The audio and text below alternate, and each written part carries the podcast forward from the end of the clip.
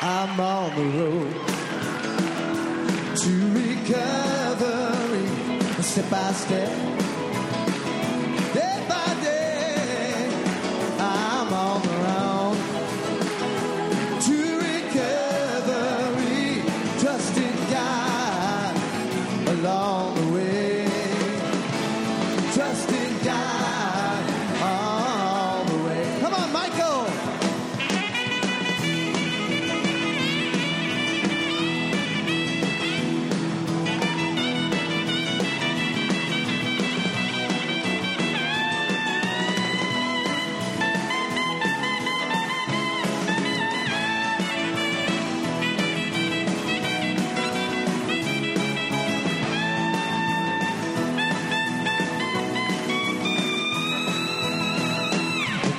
tears on my pillow that won't dry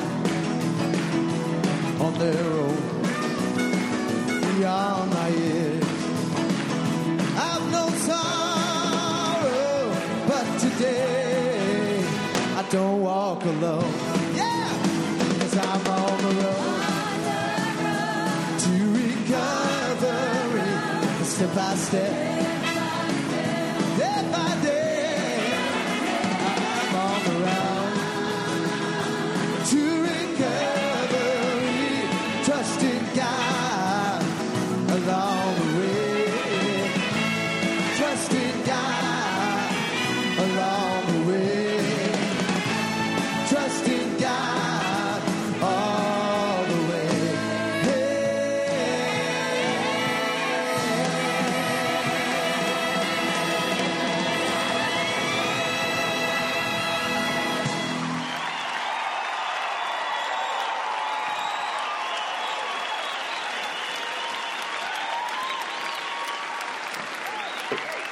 Welcome to the Fort Lauderdale Primary Purpose Big Book Study Group Thursday night Alcoholics and God Speaker Step Series. Now for our joke, here's Trey.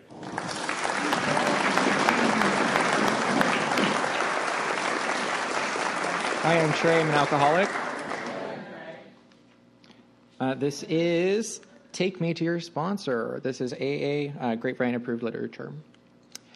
Dear Alcohol, we had a deal.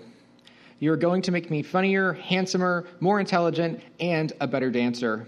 I saw the video. We need to talk.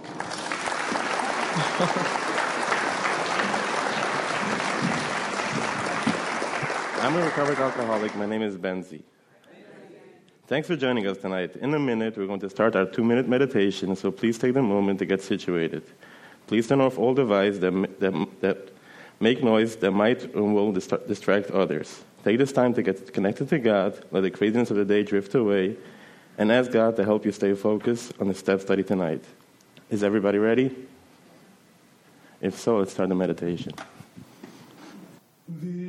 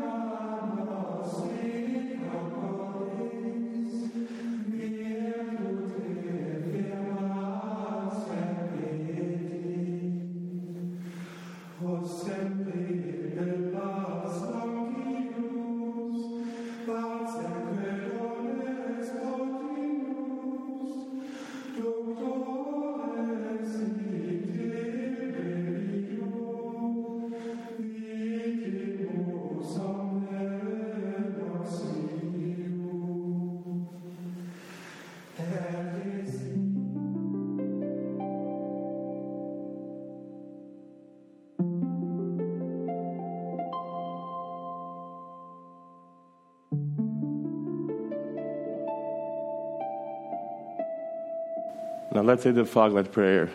God, let your love shine through me like a fog light. Sick, and dying can find your love through me. There's a solution from the Big Book, page 17. The tremendous fact for every one of us is that we have discovered the common solution. We have a way out of which we can absolutely agree and upon which we can join in brotherly and harmonious action. This is the great news this book carries to those who suffer from alcoholism. I have asked Luke to read Appendix to his spiritual experience. We read this because the main purpose of the 12 steps is to have one. So it's kind of important to know what one is.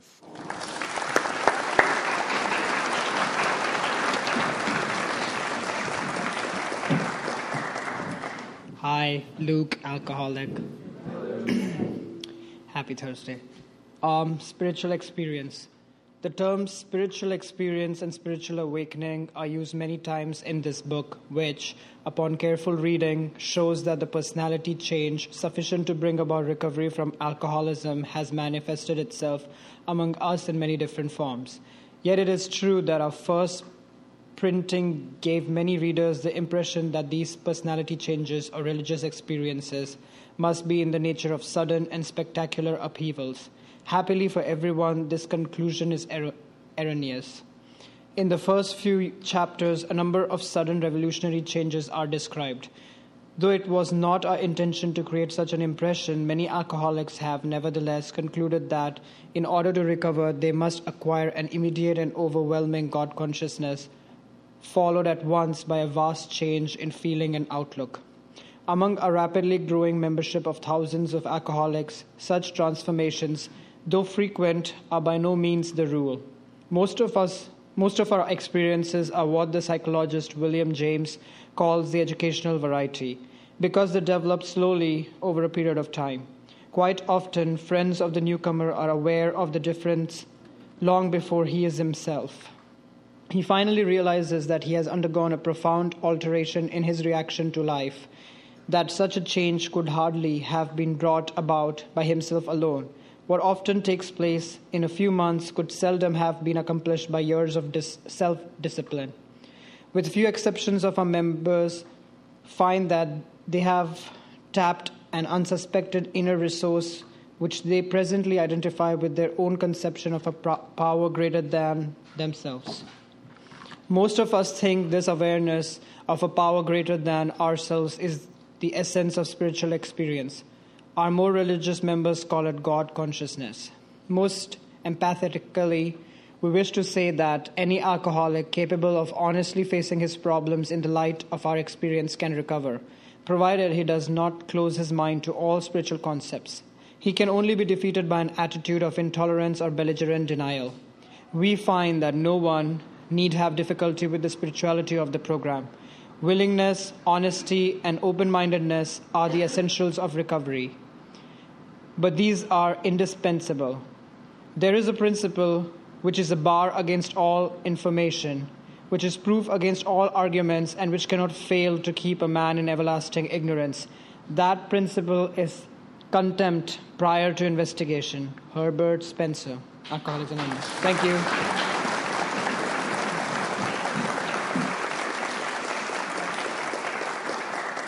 Thank you, Luke. Please refrain from disturbing others by talking, by talking, constantly getting up and sitting back down. This is a tech-free meeting, so set your phones in airplane mode or meeting mode, or just turn them off. And now, please help me welcome our speaker tonight, Peter.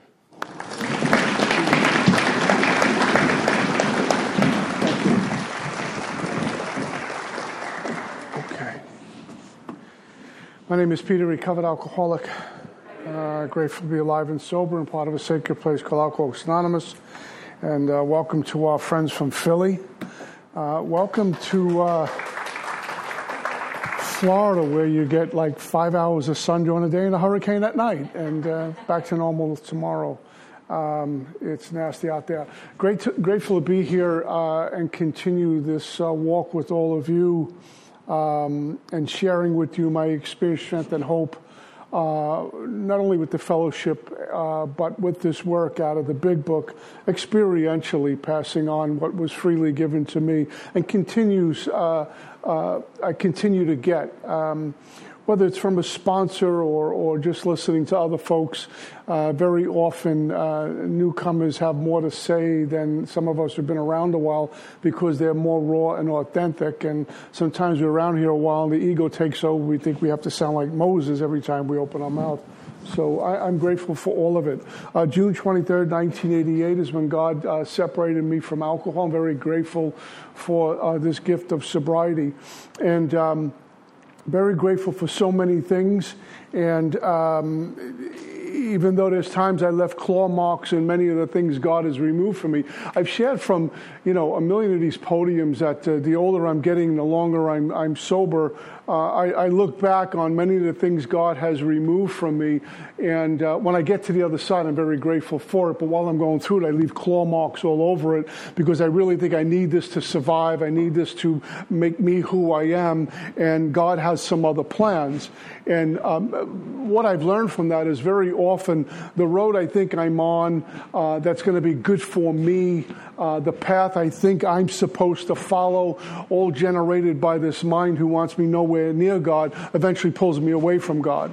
And uh, sometimes I really need to pay attention uh, to the walk He has me on, the, the path He has me on, with all the distractions that the mind creates. My mind will create distractions with no one in the room my mind will create distractions when the health is good, the money's good, the job is good, the relationship, everything's good. There's nothing to have a narrative about. My mind will figure out a way to twist that and get me in a place of I'm uncomfortable again because that's what it does.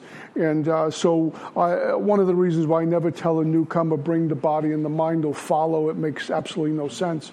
Um, you know, and on this journey, um, when I first got here, as I've shared with you, I had no clue about anything. I didn't even know who Bill and Bob was after seven treatment centers. I, I remember sitting in a halfway house in Wisconsin and um, they had these two big pictures of Bill and Bob, one of Bill and one of Bob. And if you knew and you've had uh, run-ins with the law, you would think they were two, fed- two federal agents, you know, that AA is run by. And um, I looked at them, I didn't know who they were, and an old timer said, that's Bill and that's Bob. They started this whole thing. So I put that feather in my cap, and a few weeks went by, and I'm sitting with the new guy. He had like three days, and I had like 20, so I'm like the old timer.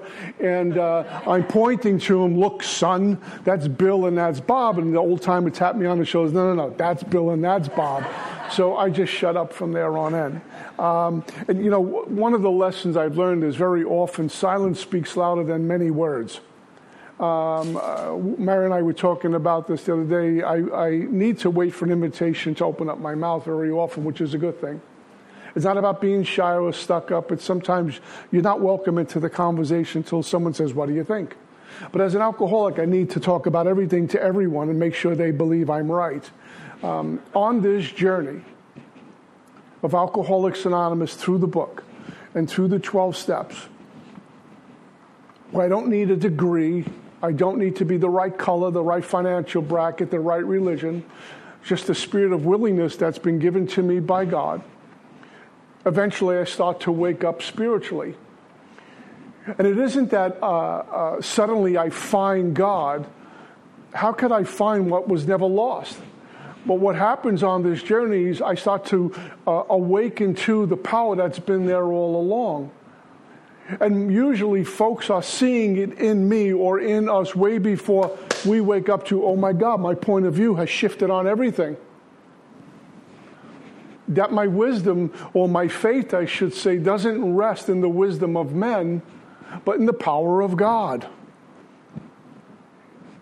And for a long time, I would, you know, word on the street says this, and you follow it but Alcoholics Anonymous, I've, I've kind of walked into and woke up to this power that was present all along. And for me, that's what Alcoholics Anonymous is about. And along the way, I fell prey to, and a lot of us who've been around here will identify um, with this, that we fall prey to worshiping our emotions, having attachments to what a spiritual walk is supposed to look like and feel like and sound like, which means if I wake up one day and I'm feeling really connected, we get days like that a little spring in your step. The account, the bank account looks good. The sun is out. I feel really good about stuff. And I go into meditation and it's a really, what I believe is a good meditation. And I read some spiritual books and therefore I deem myself as very spiritual that day. And the next day I wake up and I feel a little lethargic and it's raining out and I'm not really into reading and I deem myself as I'm ready for a relapse. And it's just the ebb and flow of life. But what I can do is my spiritual walk should look, sound, and feel this way. And if we're around here a while, have been really on this path and do some studying, like if we study Thomas Merton, my experience abundantly confirms what he talks about that sometimes on the spiritual walk, I can't feel anything. I'm meditating the same amount of time. I'm reading the same books. I'm going to the same amount of meetings. I'm helping the same amount of people. I'm in contact with my sponsor just as often as I always was. But I can't feel anything. I can't hear anything. And sometimes the spiritual walk feels like I'm walking barefoot on jagged rocks. It hurts. It's uncomfortable. I'm not getting what I thought I was supposed to get. Where's my fruits for my labor? And we live life forward and understand it backwards. I need to chop wood and carry water. Keep walking, keep walking, because what God has done, my experience has shown, is removing all my attachments to what this walk is supposed to look like. My attachments to what I think God is. Well, God is this, and if I don't get that, I don't have God. Well, who said that? My mind? So, without even realizing it, I'm still worshiping my mind when I'm trying to get rid of it. I'm still worshiping all the manifestations of self when I'm trying to get rid of them. That's how sneaky this is. So, my job is to have no attachments where God will remove a lot of that stuff. No attachments, not looking for a relationship to make me okay. We've all done it or the money to make me okay, the promotion to make me okay. Because if I don't get that, I'm still okay. But the mind creates these narratives. And how can I really claim to be on a spiritual walk, have a contemplative life when I'm attached to everything? I mean, I did it during COVID. I turn on the news and take a political side. It's the other side that caused COVID, not my side how could I possibly claim to be walking this path in the sunlight of the Spirit, what 10, talks, 10 11 talk about, and have some sort of life of, that looks or feels contemplative when I'm not doing that? And again, God had to remove and remove and remove, and it hurts, it's uncomfortable. But none of that would happen if I didn't start to begin with. And through the gift of desperation, although it doesn't feel like a gift, uh, but it is a gift of desperation, a GOD, that I begin this walk. I don't know where I'm going, where it's going to take me to. I have no idea what I'm going to encounter. I don't know what I'm going to do for a living. I don't know if I'm ever going to be married or have enough money to buy my own food, but I'm doing step one. I'm writing and writing and writing at step four. They're talking about all these promises, but I don't feel anything. It seems like a lot of work, almost punitive, writing this fourth step. Now they're asking me to look at me and not blame people who did bad things to me. What's this? So I keep writing. And then one day I wake up and realize God was writing. My, pen just, my hand just held the pen. And who was keeping me sober during the fourth step when I ought to be drunk based on my track record? who got me to the sponsor's house when my, my gut reaction was to bail, got me to the sponsors. I'm here ready to hear, I'm ready to share everything with you. And we unload everything to some person in AA who we call a sponsor. The very first time through the work, um, my sponsor, up until my fifth step, I thought he walked on water. You know, he invented AA. This guy was holier than thou, was incredible. And then I went to his house for step five, and my mind says, Who is this guy? He's another drunk. You're not going to share this stuff, certainly not a sex inventory. He's not getting any of it. And here it comes. And what's that power that's doing that? And by the time I, I move through the rest of the steps, and there's more pruning of the tree in six and seven, and it's an ongoing process until I take my last breath. God will keep working on me. It's a work in progress. When He's done working, He calls me home. But there's a lot more pruning that God's going to do in six and seven to prep me to do eight and nine because they're such important steps. I cannot knock on someone's door loaded with me and trying to make amends because I have to go back and make amends for the amends I just made. It'll get messy.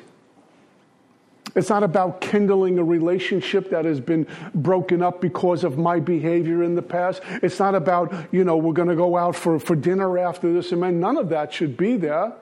It's I'm here because I harmed you and I need to make this right. Yeah, I know I might stay sober with it, but I'm not going there just for that reason. I'm going because God has awakened my soul to say, I harmed somebody, got to fix that. And the real change is our book says they'll be more interested in our, our, our, our uh, walk and our talk of spiritual discoveries. I'm walking this out, and when I show up, I sound, I look change from the way they last saw me. I think I shared last week that my sponsor, bless his heart, my first sponsor says, anytime you go make amends, you have an appointment, dress up. Don't go with gym shorts and don't go look like you're going to commit a felony when it's all over. Shave, brush your hair, shower, put on clothes, and knock on the person's door. Say, I'm here to talk to you. Look like a recovered person. It's really important that I do that. And then God will give me the words to say to this person. And I think I also shared last week that I've never gone to someone in amends and said, Hey, I'm here because if I don't do this, I'm going to drink again. That sounds like it's awfully selfish and full of me again. I'm here because I harmed you. I took something from you. I didn't show up for you, or whatever it might be. And I'm here to make it right, whatever that looks like. Some of these amends took a long time. Some took 17 years, some took longer. It's not on my calendar. You know, I pray for willingness to go see Joe, and I think Joe's just going to show up.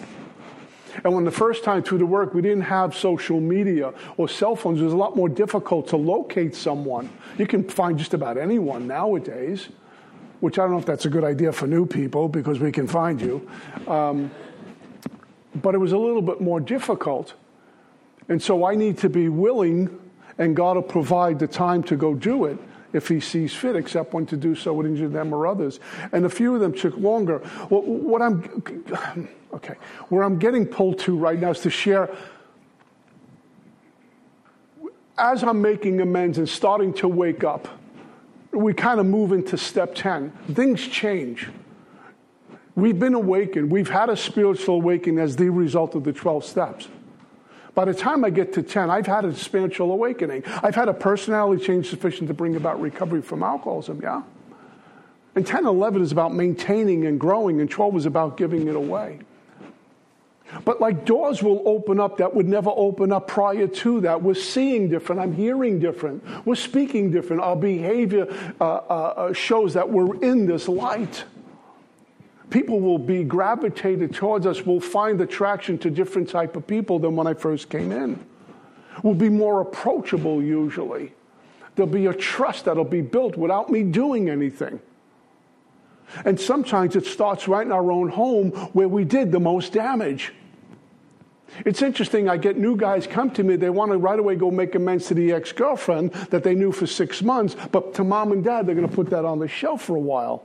That's not how this works and so I made amends to, I was sharing last week with, with my brothers and my dad. And um, I remember uh, I finally had my, my first apartment. Now, my dad and, my, and, and I, our relationship was, was sketchy at best growing up. I mean, was a, he, was, he was rough with me, he was tough with me. It wasn't warm and fuzzy. And uh, during my years of, uh, of using, it got really messy. And there was this, this, uh, uh, uh, this building up when I first got sober. Our book talks about there's a long period of reconstruction ahead. We must take the lead. That I'm sorry doesn't work anymore. And that if I make amends for something, I might see it from the outside. I don't realize how it hurt them internally. Like when I stole from my dad, I remember him telling me it wasn't the money. I just couldn't believe my, stole, my son stole from me. That's a deep wound. How do I fix that? How do I do that with my brothers and, and such? And I had this apartment, and, and, one day there was a ring at the doorbell, and I'll never forget this. Uh, my dad was standing at the door, and he said, Can I come in? And I said, Come on in. And he saw me walking this walk, thanks to you and God, and cleaning up the wreckage of my past. And I had just gotten this little apartment. It was a little studio apartment where if you walk two feet, you hit a wall. It was one of those really tiny little boxes in Bay Ridge, Brooklyn. But it was mine. I, I, I remember the, the very first night um, I got in there. Um, a woman, uh, a lady in AA gave me a sleeping bag. I had no furniture. Congratulations, honey. I heard you got your first apartment. And bless the old timers, the ladies, because they, they, they kind of mothered me in here. I mean that in a good way. They, they took care of me. And she says, Come to my car. And she opened up the trunk. She gave me a sleeping bag. Now, I'm from Brooklyn. I, I don't know sleeping bags. I almost strangled myself getting into this thing, but a sleeping bag. And I bought a bunch of AA st- bumper stickers. You know, it's called bumper stickers. I had them on the wall. First things first, easy does it. I had a crucifix above my door because I'm a Catholic. I had a Bible and a big book. Till this day, I still have that Bible. And till this day, I don't know where that Bible came from. I picked it up somewhere. And I had a big book. I had a sponsor. I had a job. There was no TV, no shades on the, there was nothing. It was a box, except for the sleeping bag. And I got into the sleeping bag that night and I looked at the cross above the door, my little AA bumper stickers. I was gainfully employed. I had a home group. Um, I'm going to meetings. I'm sober. And I paid for this place out of my own paycheck. I had a big book and a Bible. I slept like I was at the Ritz Carlton that night. Then I get sober and I need things. I got to buy stuff. If I don't have my stuff, I'm not good. And there was a knock at the ring of bell, and my dad said, "Can I come in?" And what he had on a box on the one arm, box on the other arm, and it was um, one box had those. You know, when you go to the store and they have like a serving for four, the trays, the cups, the whole thing, like a starter kit for a guy like me. And under the other arm was a coffee pot, the old Mister Coffee coffee pots. And he came in, and I'm a nervous wreck. I'm in close quarters with this guy, and he was really intimidating. And uh, he had a rep, big reputation. I knew it. I grew up with him. He was intimidating to be around. And I'm in this little studio apartment, so I'm washing out the coffee pot as I make a pot of coffee, and um, was sitting down. I had a little round table not like a big uh, uh, kitchen, table, a little round table. You sit one chair on one chair, and that was it. That's all I had. This is really too close for me. So I pour the coffee and I'm, I'm sweating, and my dad's eyeballing me. And I'm going, oh no, he thinks I'm drunk. He thinks I'm high. I said something stupid. I'm in trouble. Something from the past. And I'm having coffee. I'm jittery enough. Now I'm drinking coffee. And he's just eyeballing me. Months later, he told me why he was eyeballing me. And he said to me, I could not believe that I was sitting there with my son having a cup of coffee and he was sober. He says it boggled his mind that this was actually happening for him, not for me, for him. The power of the work in the big book Alcoholics Anonymous takes me to the greatest power called God that does things like this, which we can never do on, our ourselves. If I would have invited my dad over, I would, I would have made it look good, sound good. It would have been a show. And this was uh, organic as you can get. There was a surprise ring at the doorbell. I'm at attention. I'm okay. Got nothing to hide. You know, I don't have to stuff stuff in the closet. And there we were.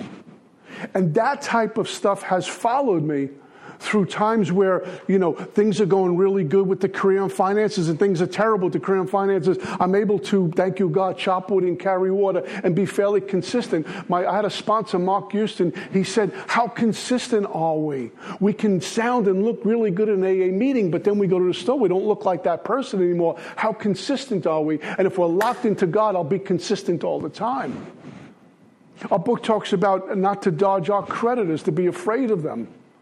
Well, when you first get sober, a lot of us, I heard enough the stories, we got credit problems.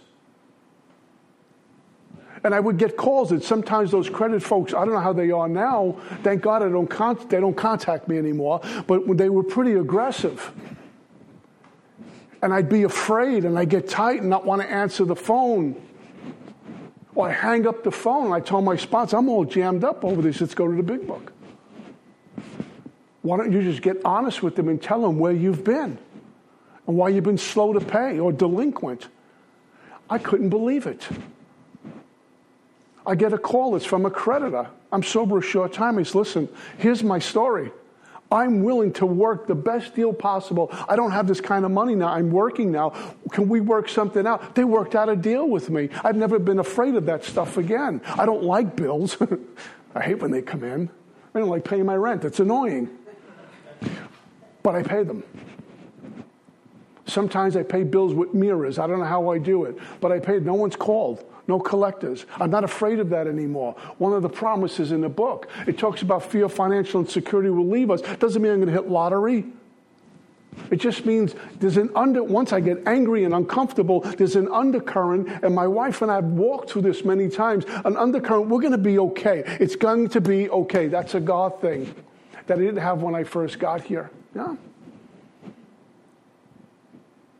Making amends is not, it, for me, my experience is not just going to someone and making amends, okay, that's done. I have to be afraid anymore.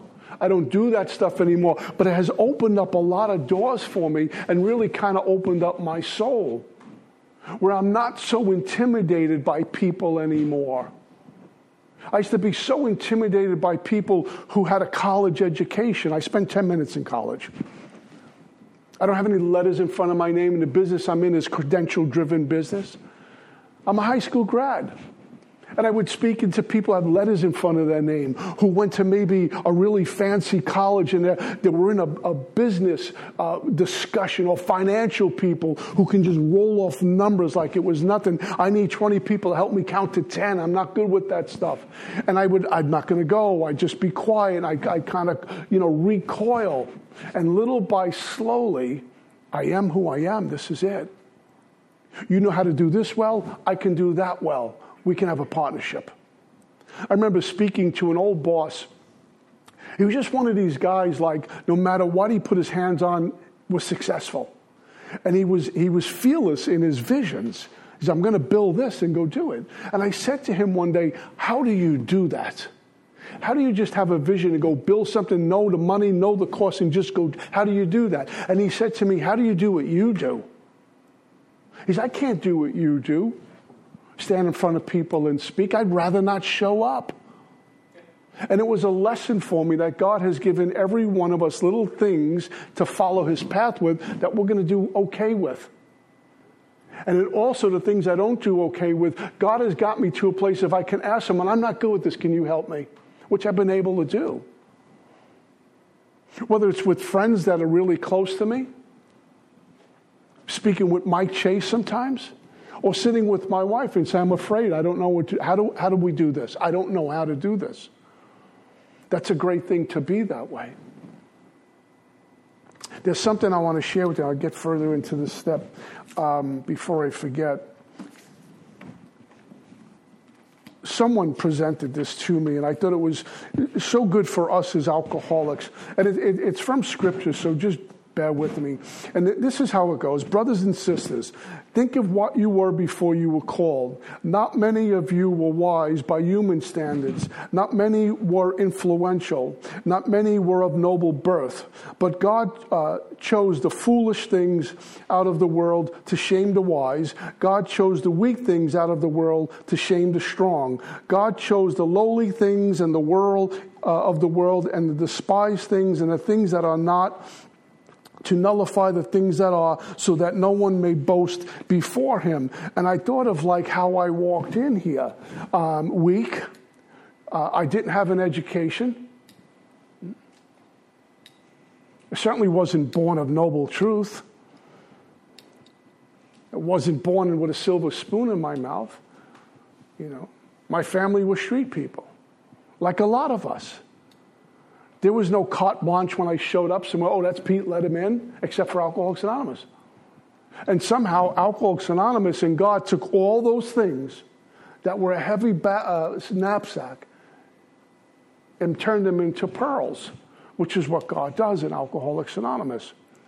So as I'm cleaning up uh, my past, um, our book talks about we've entered the world of the Spirit. And this is where everything begins to change. I start to have a, a, a, a, greater level of awareness, if you will, and I'm able to be of service to other people. It's interesting. Um,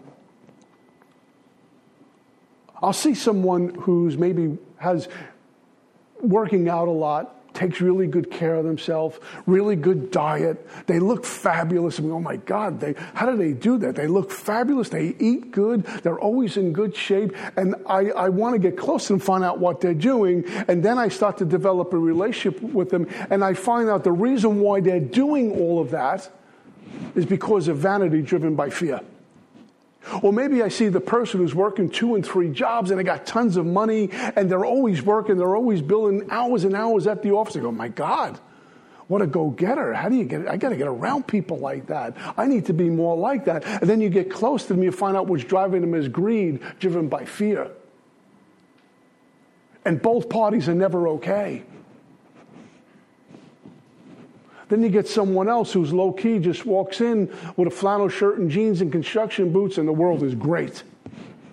Doesn't need to chase anything because they're okay in here. Entering the world of the Spirit gives me that kind of vision, that kind of truth. I get to see things as they are. Because all wrongdoing arises out of the mind. Once the mind is transformed, can wrongdoing exist? Probably not. We've entered the world of the Spirit. My next function is to grow in understanding and effectiveness. What does that look like? Is my thought life creating my current reality? Based on where I am spiritually, and life happens, that will become paramount than just another day in the life of Peter Marinelli. And if I'm not writing inventory, uh, if I'm not discussing my day with someone, that stuff starts to add up, becomes plaque on the soul, and I'm wondering why I'm blocked again, why I can't connect again. I love the analogy. If I put a sheet of loose leaf in that door over there, that door is unaffected, it'll open and close. If I put a couple of sheets of loose leaf in that doorway, that door will still be unaffected, it'll open and close. If I put a whole ream of paper in there, that door is not working. One resentment, no big deal. Two resentments, I can, I can figure it out. A couple of fears, I'm still okay. And then suddenly one day, I'm jammed up and I can't function. I'm locked down because of me and my stuff. I've gotten so far away from home base, I don't even know what it, what it looks like anymore. What am I doing to grow in understanding and effectiveness? Well, for me, step 10 is like four through nine. We've heard that many times. I hate the word maintenance because it's kind of like staying as it is, and if it stays as it is, uh, it's going to get murky. I'm care, the, for me, the word maintenance was always care of the soul. What am I doing for the soul, for the soulful walk? What kind of soul food am I getting? Um, how much of my day is my mind owning me? You know, it's interesting, the 11th step, it says on awakening. It doesn't say wake up around 7 and around 10 talk to God. Because that means for the last three hours, an idiot, me, has been running my life. We can make drunk calls sober, by the way, if we're untreated. We start calling people. I got to talk to you what you did last night. Then we pray, uh oh, I'm going to make an amends. That was out of line. But there's a reason why a book talks about on awakening so I can get God, if you will. I get God involved with my day. I awaken to, I approach God. God, please take my life today. And as I go through my day, step 10 talks about looking at this inventory where I was selfish, dishonest, and frightened. Because if I'm acting out of self, I'm probably going to hurt people. I'm going to say something stupid. I'm not going to show up. I have selfish and self seeking motives while I'm supposed to be growing in understanding and effectiveness. And perhaps maybe I said something that was inappropriate or didn't show up like I said, and I need to make amends. So, what, for me, step 10 is always keeping the slate pretty clean and clear for me. Continue to take personal inventory, and when we are wrong, promptly admit it. What does that look like currently for me? Step 10, let me just get to it here. Yeah. It says, uh, we suggest we continue to take personal inventory, continue to set right any mistakes as we go along. We vigorously commence this way of living as we clean up the past. We've entered the world of the Spirit. Experientially, can I talk to someone about what it feels like and looks like in the world of the Spirit? If I'm cleaning up amends, and I'm, I'm looking to clean up more amends, and I even get to a place where I, am currently, I can say I have no outstanding amends to make that I'm aware of. where the slate is clean. Now, what does that look like in the world of the spirit where my past is not dictating what I do now? I'm not listening to voices. There's no remorse. There's no guilt. There's no attachment. There's no bondage. I really am free. The mind doesn't like freedom. It'll try to figure something out to get me attached again. What does it look like if I'm finally sitting on my couch on a rainy night like tonight and say, oh my God, it's so cozy in here. I got a roof over my head, watching TV, having dinner with my wife. It's pouring out. I remember panhandling in the pouring rain. This is totally cool. I like this. Compared to, oh my God, it's raining. Oh, I can't go here. I can't go there. I can't do that. That's not living in the world of the Spirit. There's a great uh, book called uh, uh, Tuesdays with Morrie, and it was written by this sports writer from Detroit. And he would spend Tuesday with this guy, Morrie, and uh, Morrie had Lou Gehrig's disease, and he was dying. And this author, Mitch, would go see him once a week. And he says he was on his way to his house and he's, he's on the phone and he's got a deadline to make and he's got offers to take another job and he's got all the corporate stuff going on in the head and it's raining out and he's annoyed with the rain. He's trying to drive on the highway and he just, I'm done with all of this. And he walks in and there's Morrie sitting by the window in a wheelchair and he can't even, can't even feed himself. And he sits down next to him. Morrie goes, isn't the rain absolutely beautiful? Listen to it. And he realized he was missing everything living in the moment in the world of the Spirit. I can't do that if I'm full of me. If I'm consumed with me, how can I experience God? If I'm consumed with me, how can I be present to the moment? If I'm consumed with me, how do I have a relationship with anyone? Because it's about me anyway. My next function is to grow in understanding and effectiveness. It's not an overnight matter. I'm going to commit to this for a lifetime, one day at a time. Talks about love and tolerance as our code. I thought I knew what that meant when I first got sober, but the truth is true until we discover a new truth. Love and tolerance, unconditional love. You don't have to do anything for me. We're on the same boat together. You need me as much as I need you. Unconditional love. It'd be great if the planet operated that way. There's no motive, no self seeking, if I can get to see someone, the Spirit in someone, the way I want them to see the Spirit in me, everything's really cool. And the tolerance, I thought I had to tolerate someone's really inappropriate behavior and just suck it up. Well, not necessarily.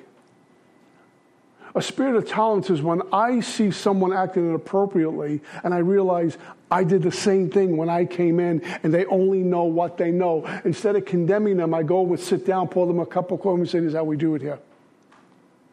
Uh, teach them. You got folks out there, the tradition Nazis, if you break a tradition, they want to ban you from AA when the guy didn't even know he was breaking the tradition. Instead of calling him and saying, listen, it's AA, we don't do that here. You can do what you want, but I'm just setting the tone for you. That's teaching. That's love and tolerance. And if I was mayor of AA, you know how we read how it works at, at almost every meeting? Almost every meeting you go to, read how it works. And we've heard it so many times, we don't even hear it anymore. You're checking your phone, you get more coffee. Oh, I hate the way this person reads how it works. I'll go smoke a cigarette, come back when they're done. It's like how it works. It's just you don't even see it. Like how many times we walk into a meeting and get the 12 and 12 up, we don't even see that anymore sometimes. It's just wallpaper. I always thought of, and how it works is important to read that. But if I'm a new guy sitting there and I got this thing on my back that wants me to drink, during, get out of this meeting and go drink, and I'm drinking as soon as this meeting's over. I've been fighting the obsession and holding off for dear life. And I, am I going to make it to midnight? Am I going to wake up? It's still going to be up. When is it going to end? When is this screaming to go have a drink going to end? They keep reading this how it works. I don't even know what that means. And we read this to a newcomer. And we cease fighting anything or anyone, even alcohol.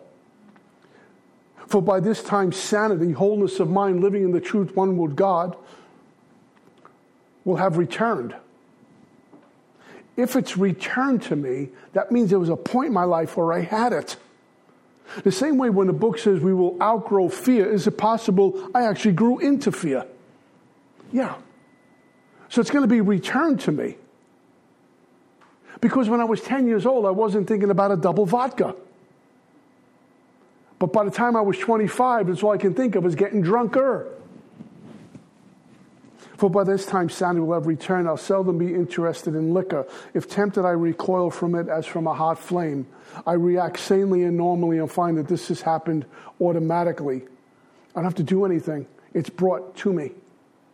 I have to think it through, play the TTM. Remember, I come from Keep It Green. This is just part of God's uh, uh, uh, abundance in feeding me this type of outlook. I will see that my new attitude toward liquor has been given to me without any thought or effort on my part. It just comes. This is the miracle of it. I'm not fighting it. Neither am I avoiding temptation. I feel as though I've been placed in a position of neutrality, safe and protected. I haven't even swarmed the stuff off. And here it is. Here's a state called recovered. Instead, the problem has been removed. It does not exist for me recovered from a seemingly hopeless state of mind and body, a personality change sufficient to bring about recovery from alcoholism. Now, what, what follows up is some of the warnings that I can rest on my laurels. You know, I've arrived. I could put the, the AA car in neutral and coast for a while, but it says I'm headed for trouble if I do. And that's when the ego starts to sneak in again. Some of us, you know, when we're little ones, I don't know if the ego was really flaring for a lot of us. There comes a point in a journey where we touch the ego for the first time. The same way we wake up one day and realize, I'm different than everyone else. These people drink occasionally. I got to drink all the time. I'm always looking for something. I need excitement. I need juice. I need something. And everyone else is going home. Don't go home. Remember those days? I remember I was about, um, oh Lord, maybe seven, and I, I lived in a town called Bensonhurst, Brooklyn, and it was kind of like the country back in the day. It was it was time was uh, the 60s where you know you could put your bike in front of your house and come out a few hours later it was still there leave your door open and neighbors would watch it was kind of really cool and uh, i had a, a, best friend of mine who's passed on and his name was joey and um, in the summertime, when school was out, he would roll into my driveway. And we put baseball cards on the spokes of the wheels so they'd sound like, you know, like an engine. And he'd roll in around maybe 7 o'clock in the morning with his pajamas on and his bed hair and the whole thing. He'd yell up. We had no phones, no computers. He'd hey, call someone, you yell. And he'd come in my driveway, open up the window. I'll be right down, run out my pajamas, hop on a bike barefoot, and we go for bike rides. Mom and dad didn't worry about it kind of safe. My mom got hip to what I was doing and would leave sometimes a quarter on a counter, and we'd go to uh, uh, uh, Max's luncheonette candy store and get some candy, go home, and my mom would make breakfast. We'd go swimming in the pool. Sounds like pretty cool time, pretty innocent, yeah? And we did this every morning during summertime. And one morning we are at Max's candy store, and um, my friend Joey was outside waiting for me with his bike, and I'm making my way out in my pajamas, barefoot. And some older guy, he was probably like 30, but when you're that age, 30 is almost dead. So, you know, right? And um, he saw two kids in pajamas, barefoot. And I remember he said something like, Look at these two kids in their pajamas riding bikes. He probably got a kick out of it, like most of us would, see little kids on their bikes early in the morning. What I heard was, Look at these two losers. Better look at Peter Marinelli, a loser, barefoot, his hair's a mess.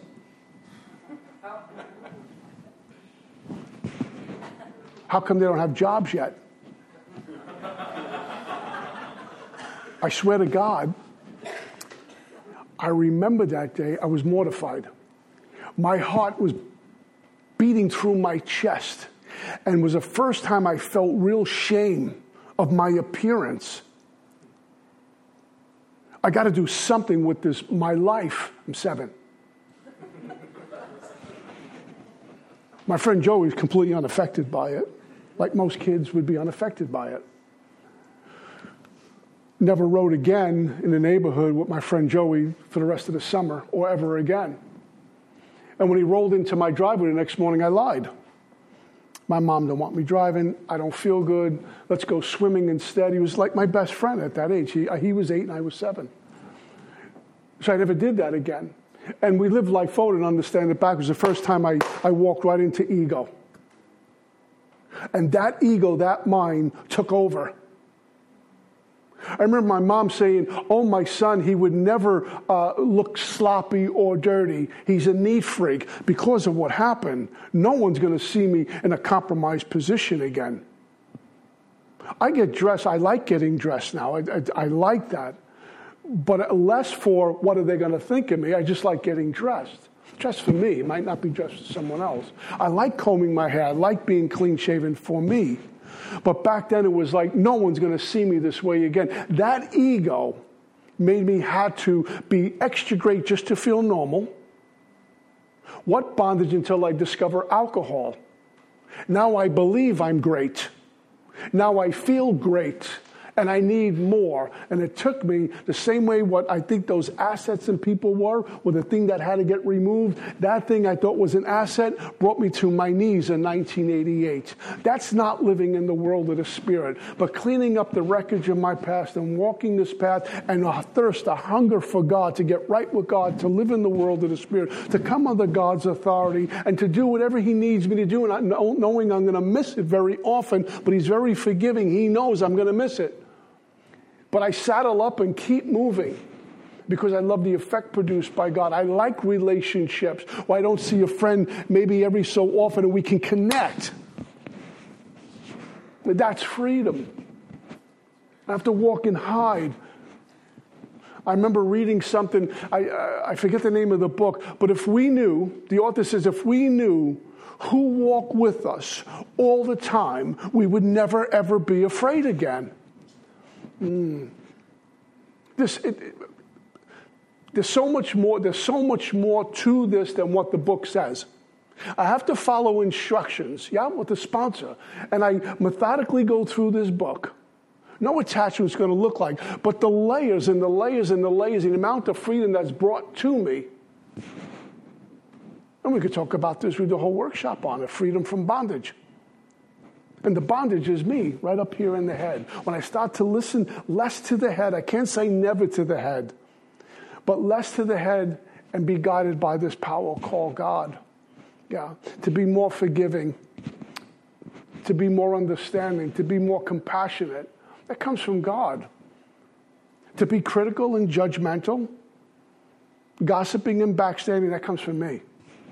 I don't want that guy around anymore. I don't want to talk to that guy anymore. I just want to put him away. I'm not cured, but I get recovered. So that guy will always be hovering in the background somewhere waiting to pounce. I don't want to give him any power. So it's a daily surrender. And I will tell you, uh, as of tonight, I, I no amends that I can think of, oh God, I got to get in touch with this one or that one and clean something up. Now, tomorrow's a new day, there might be a list. But as of tonight, I, I, tell you to be able to tell you, and I'm no better than anyone in this room, to walk free. I can go, we, our book talks about we go anywhere on this, uh, uh, anywhere, um, I forget the exact quote, but free to go anywhere. That's a pretty powerful uh, thought. If I have a reason to be there, I don't have to worry about who I owe money to or who I harmed or any of that stuff head up and shoulder square. My dad always told me walk head up and shoulder square. I'm able to do that a day at a time today. So very grateful. We're out of time. That's all I got. Peace.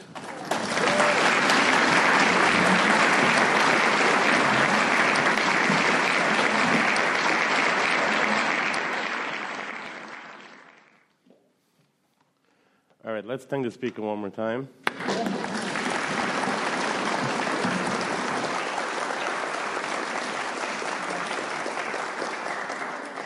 Now here's Ryan with the Secretary's report.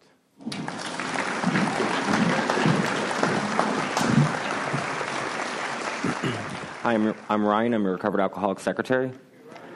Hey. Uh, in keeping with the seventh tradition, which states that every group shall be fully self supporting, declining outside contributions, the baskets are now going around. Uh, we also have QR codes on the backs of the chairs if you'd rather give that way. Uh, you can do Venmo. Um, as the baskets are going around, I've asked Isabel to read the recovered statement. We read this notice to explain why many people in AA identify as recovered rather than recovering and what it exactly means to be a recovered alcoholic. So let's welcome up Isabel.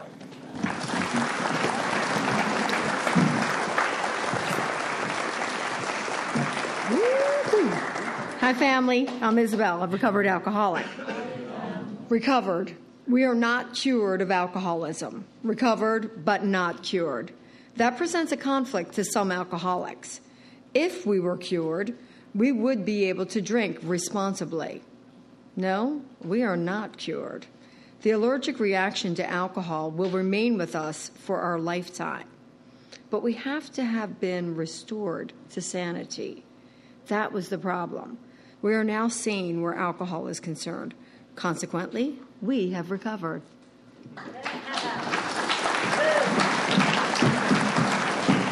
Thank you, Isabel. 1940 style big book sponsorship from the forward of the second edition of Alcoholics Anonymous. Uh, of alcoholics who came to AA and really tried, 50% got sober at once and remained that way. 25% sobered up after some relapses, and among the remainder, those who stayed on with AA showed improvement. What we've seen, felt, come to believe, and experienced is that God has not changed over time, and neither should the sacred approach back into his loving arms. The statistics above suggest a 75 plus percent success rate. Does anybody need a sponsor? If you raise your hand. No? All right. If you're too shy, just come up to the front after the meeting and someone will talk to you. Can the recovered alcoholics please raise your hand? Awesome. If your hand's not raised, talk to someone whose hand is. We have a couple announcements. Uh, Intergroup is where you can buy AA related literature and medallions. Intergroup is also responsible for creating our Where and When and scheduling the AA hotline. Stop by and visit them. Broward County Institutions Committee is responsible for bringing meetings into places where people like us can't get to AA meetings, such as jails, detoxes, and rehabs. They meet monthly to organize the meeting schedules at the 12 step house. Is anybody here from BCIC? All right, we have uh, more information on that in the back if you, if you need it. Uh, we also have some upcoming service opportunities. Uh, the next gratitude dinner planning meeting is going to be on Saturday, September 24th at the Fourth Dimension Club in Hollywood. Uh, I've also heard that if you want to go to the gratitude dinner, then you have to be on the gratitude dinner planning com- committee. Yeah. Uh, the intergroup picnic is going to be on Sunday, October 29th. Um, tickets are $10 or three for 25 And then October 27th to 29th is the second annual Bull and China Shop Corral. And we have Peter next week doing his 10th session, I think. So uh, definitely come back and check that out. Hopefully the weather will hold out. And then October 20 or October 19th, excuse me, we have Stevie B doing a special guest spot for us. Uh, so you're going to want to check that out as well. And then Monday nights we have our primary purpose big book study on the third floor of this same building. Uh, it starts at 7:15. Fellowship starts at 6:30, and there's cookies, so you're going to want to come. And that's it. All right. We have CDs, mugs, large print big books, little red books, and big book dictionaries for sale in the back on the table. Uh, we broke out some more mugs. So if you're interested in getting mugs, we're doing uh, a special tonight one for seven or two for 14. Um, you're going to need to buy a couple because we're going to make you all take home some spaghetti and lasagna with you, and you're going to need something to hold it. Um, we meet every Thursday starting promptly at 7:15 and we ask that you be courteous and ready to begin at the sound of the bells. Also, uh, if you're looking for a little service to do tonight, uh, we have to bring out five tables and also push forward the last two rows of chairs uh, so we can put out the five tables. Um, then we're going to need to put six chairs around each table, I think. Um, so if you want to stay around afterwards, we could use your help. All right, thank you. See you next week.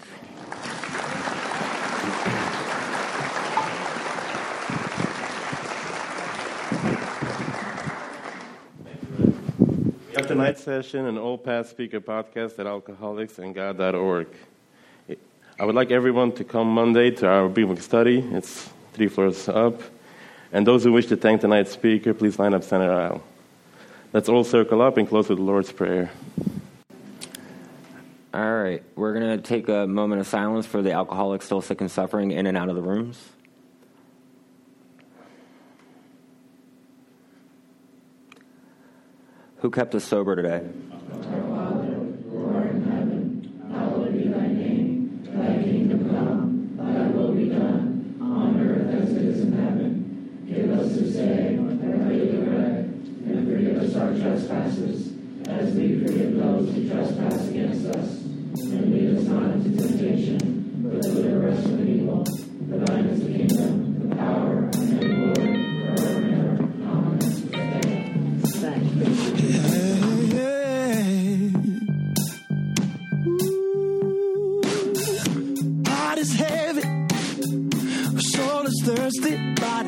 can. I am desperately in need of restoration.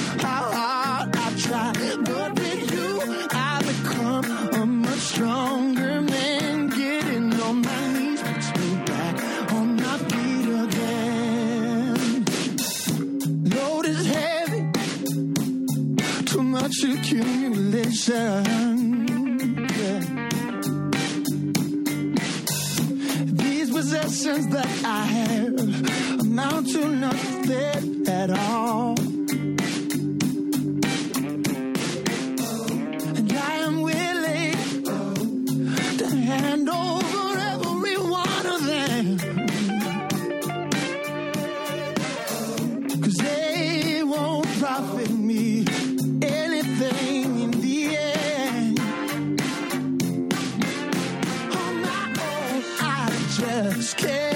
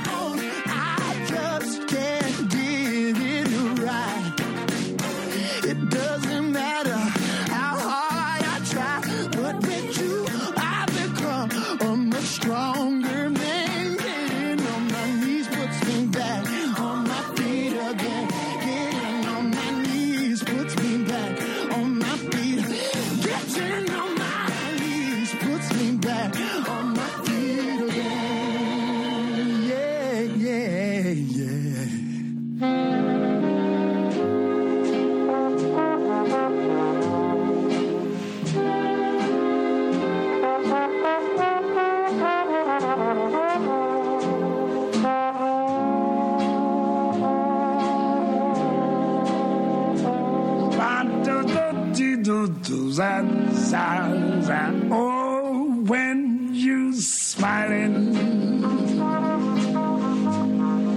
when you're smiling, the whole world smiles with you, baby, baby. Yes, when you're laughing.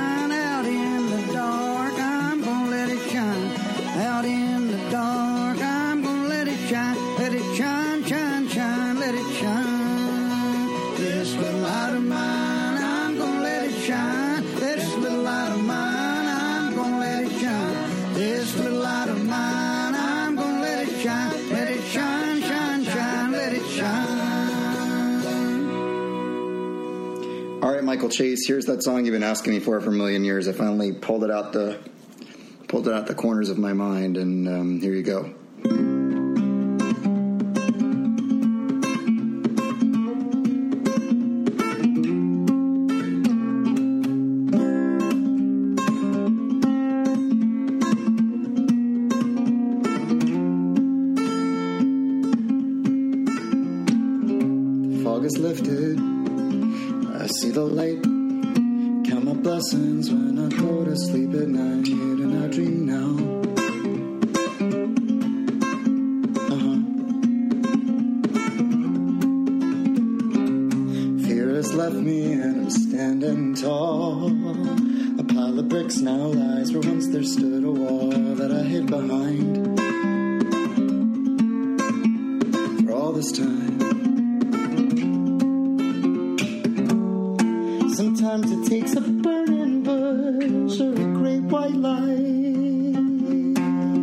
set you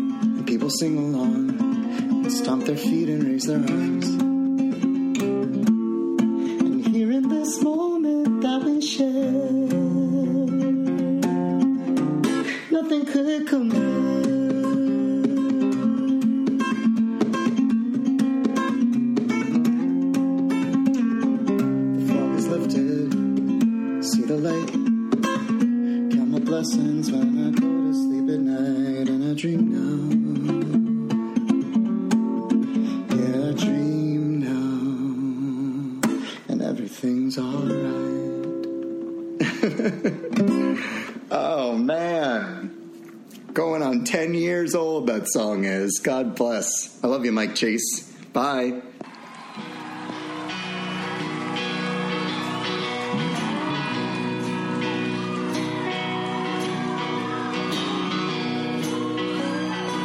I think you know this one, don't you?